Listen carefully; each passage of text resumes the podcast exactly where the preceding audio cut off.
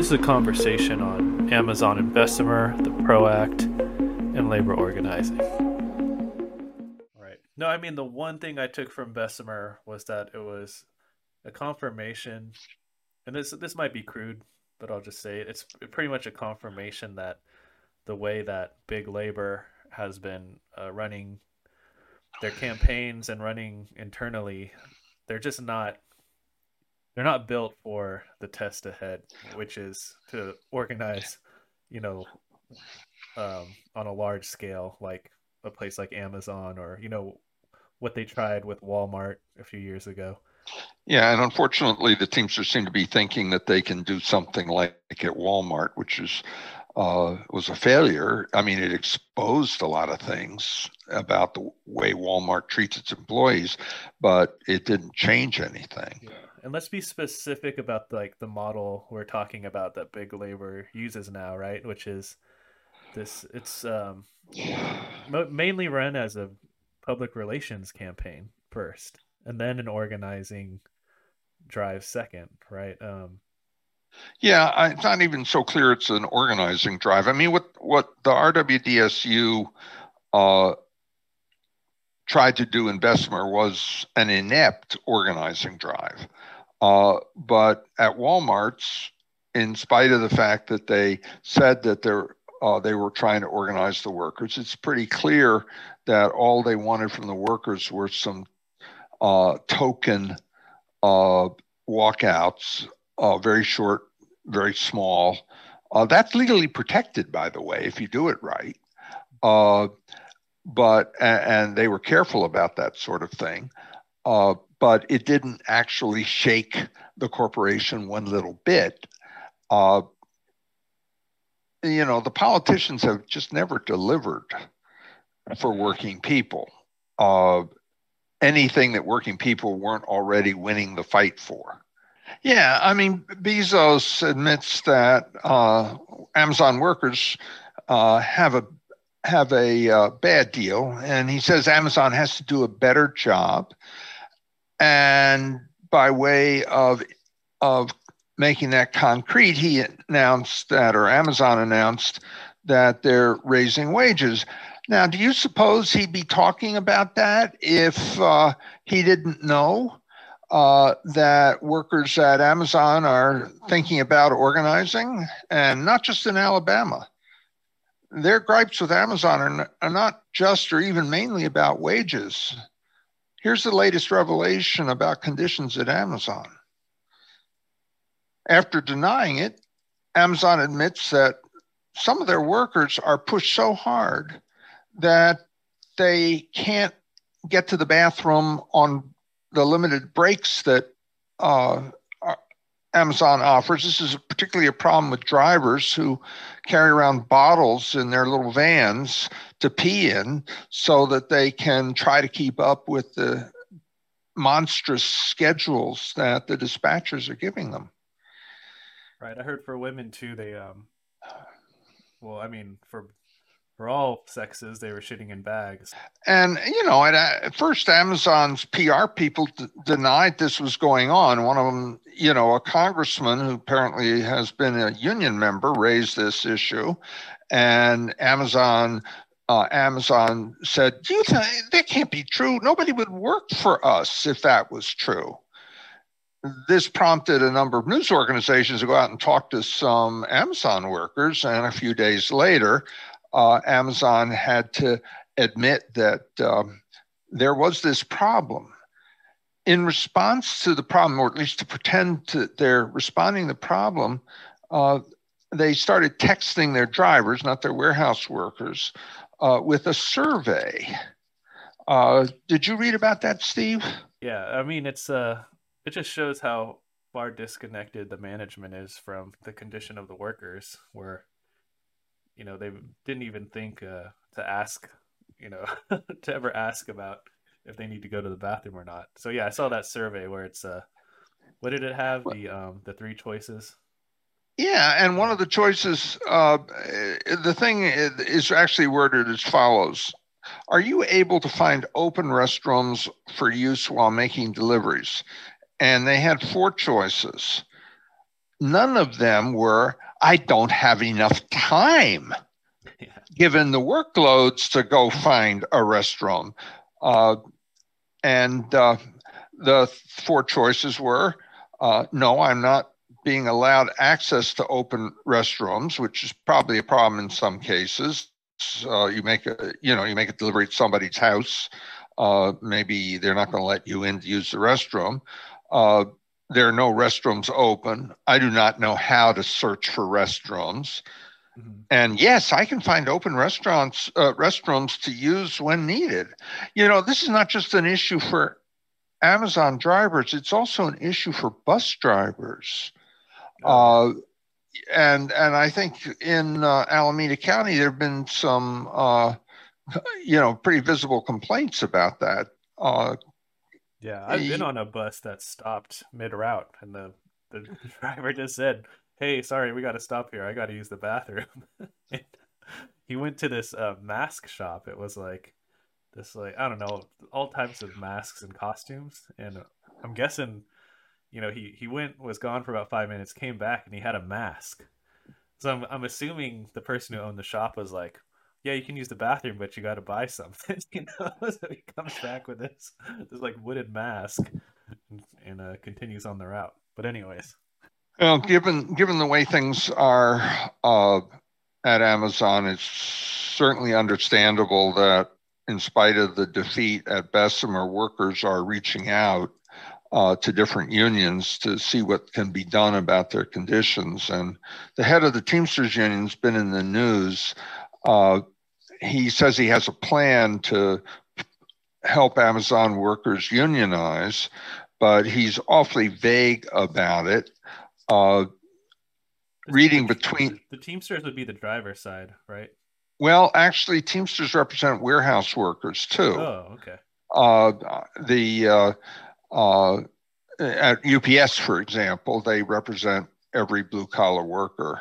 Uh, I don't, I, and in some, yeah, and also office workers, I think, in at least some parts of the country, but they certainly represent the people who load the trucks, who unload, you know, uh, load the delivery vans, unload the tractor trailers that are bringing stuff in.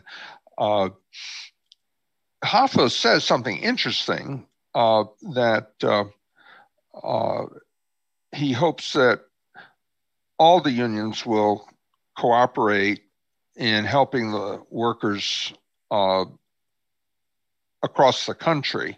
And he's right. This is a very rich and powerful com- company, and it would be great if the unions would cooperate. The problem is the unions aren't real good at cooperating uh, in these kinds of efforts. And uh, Hoffa himself has a very poor record of uh, helping his own members stand up to their biggest employer, which is UPS. Mm-hmm. Uh, Hoffa's up for uh, he is uh, term is up uh, in the spring. Uh, he's not running again, and it will be interesting to see if the Teamsters can elect, um, you know, somebody with a real plan uh, to organize at Amazon and a willingness to lead the workers into uh, a fight over the UPS contract, which could set up the tone for uh, labor for for worker uh, action uh, for all over the country because it's such a big company and in 1994, I think, uh, they had a two week strike, and everybody noticed this. And it was a demonstration that workers, when they organize, can have some a real impact. Uh, UPS drivers, especially during the pandemic, have been working huge amounts of hours, uh, but it's always been a high pressure job. And uh, it the drivers work a lot of hours. And some of them want the overtime, uh, but it's not voluntary. So if you're going to stay there, you're going to have to work overtime. On the other hand, most of the warehousing is done by part-time workers.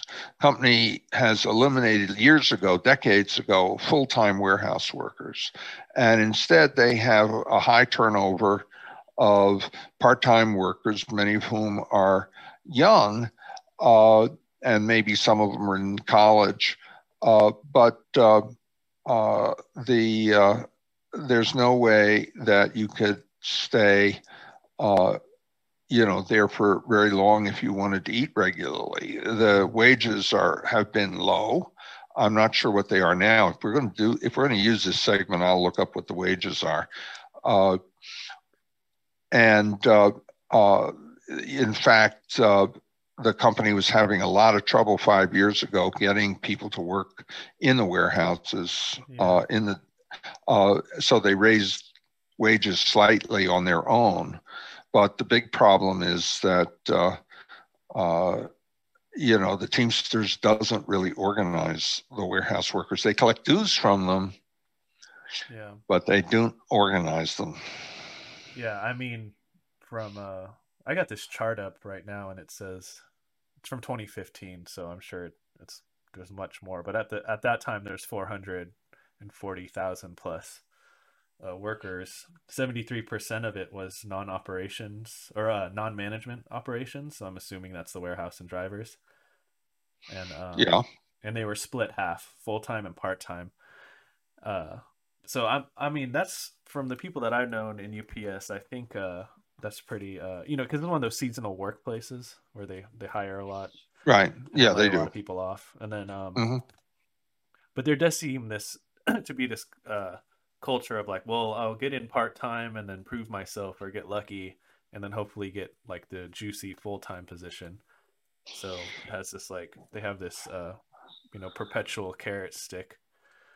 Uh, right, and and you know when they struck UPS uh, in the middle 90s, I think it was 95, they had the slogan part time work doesn't. And they got some contract language at the end of the strike that, you know, on paper compelled UPS to convert some of the part-time jobs into full-time jobs. But the Hoffa regime never enforced that contract. And uh, the situation is as bad for part time work there uh, as it was in 1995. Hopefully, the Teamsters will uh, members will throw up some new leaders uh, at UPS who want to make a fight uh, because uh, there's absolutely no doubt that UPS uh, is the kind of company, if they have a strike by the workers, it's not going to be a company that can operate. Uh, there's no way that they could do anything except maybe airborne freight, airborne package delivery, I mean uh, with scabs. They have a lot of managers, uh, right. but but there's just no way that the pa- ground package car delivery could be uh, run with with scabs. Uh, the Teamsters, you know, can shut down a lot of commerce in this country, and one of the threats uh, that a Teamster strike would have to think about is uh, what to do if the government puts a Taft Hartley injunction on them. Right. But there, there are a couple of, of uh, uh, problems with uh, uh the idea of organizing at, at, at Amazon, organizing drivers at Amazon. One of them is that they're presently classed as independent contractors. And under the law as it presently exists, uh, independent contractors can't join a union. Now, this is an issue that's uh, uh, coming up in uh, uh discussions of the PRO Act. Uh, you know, let's let's tell me what you think people know about the PRO Act. All right, so I'm like your liberal coworker who considers himself middle class, and uh, we might work in the union shop, we might not, but I come up to you and I say, "Hey, Rust, uh, have you heard about this Pro Act? Is it going to, uh, you know, is it going to save the unions? Or are we going to rebuild uh, the middle class?" And I ask this because in uh, Biden's address, he quotes, you know, he did this whole thing about, you know, building back America, build back better, whatever. But uh, one quote stuck out to me. He said, "You know, Wall Street did not build this country. The middle class built this country, and unions built the middle class. You know, in this 2.3 trillion dollar uh, infrastructure spending um, plan uh, comment. So, I mean, basically, my question is that is is the PRO Act, you know, are the motivations behind having the PRO Act have anything to do, you know, with this idea of um, giving the middle class power back? Is that is this like the Democrats sort of um, you know just giving lip service to this idea of the middle class? Is the PRO Act going to save us? Well, let's unpack this. Uh, the the first thing to say is that uh, the middle class is a myth. If you ask if you ask the question who built America, he's right. It wasn't Wall Street. It was the working class, and this idea that there's a middle class is a way to uh, throw a smokescreen over how workers fought to get a better standard of living in a situation where they were creating all the wealth and most of it was going to the 1%. Uh, will the PRO Act help workers? If they passed it, it would make certain kind of organizing easier. I mean, if they passed it and enforced it, which uh, is a separate question. But there's no sign right the moment that the Democrats are going to pass it. In fact, the ideas in the PRO Act, uh, or at least the core ideas in the PRO Act, have been proposed during each one of the last three Democratic Party administrations when they had control of not only the White House, but also the uh, Congress. In the Carter administration, the unions uh, were uh, rightfully alarmed about the fact bosses were breaking strikes by uh, uh, hiring permanent replacements, which the Supreme Court had gave, given them the power to do. They wanted to make that illegal. The Carter didn't deliver. Uh, the Democratic Party as a whole didn't deliver. During the Clinton administration, uh, the uh, same ideas came up. The situation had gotten worse for the unions, and they were pushing for changes in the labor law. And the Democrats, uh, for a period of time, controlled both houses of Congress and the White House.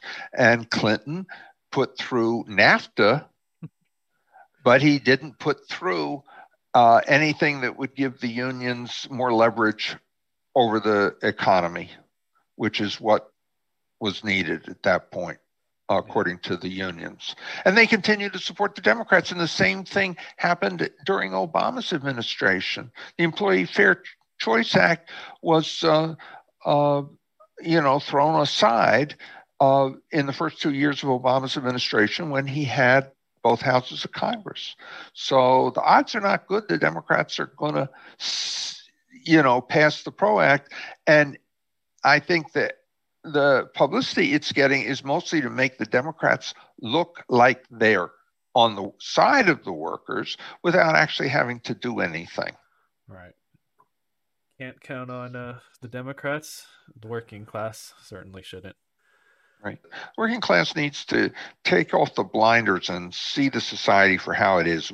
We make the wealth, and it mostly goes to the 1%. Mm-hmm yeah, I guess the uh, next task is to make the organizations who can, you know, keep that wealth and uh, use it for. Yeah, well, that is that is that is the problem. The working class needs organization that isn't, you know, at its basis compromised. The idea that work the unions push the idea that workers and the bosses have some common interests. I mean, we don't have jobs if there's no production. The boss doesn't have profits if there's no production. So we have a common interest in in keeping production going, and the only issue between us is how we share the uh, the goodies, and that completely misunderstands who actually generates the wealth. I mean, it's not like nobody has ever thought of this problem before. There's a famous Union song uh, about how uh, without our brains and muscle, not a single wheel would turn. So, you know, there's a background in American working class history that understands that actually we're exploited. We don't have a partnership, we're exploited by the owners.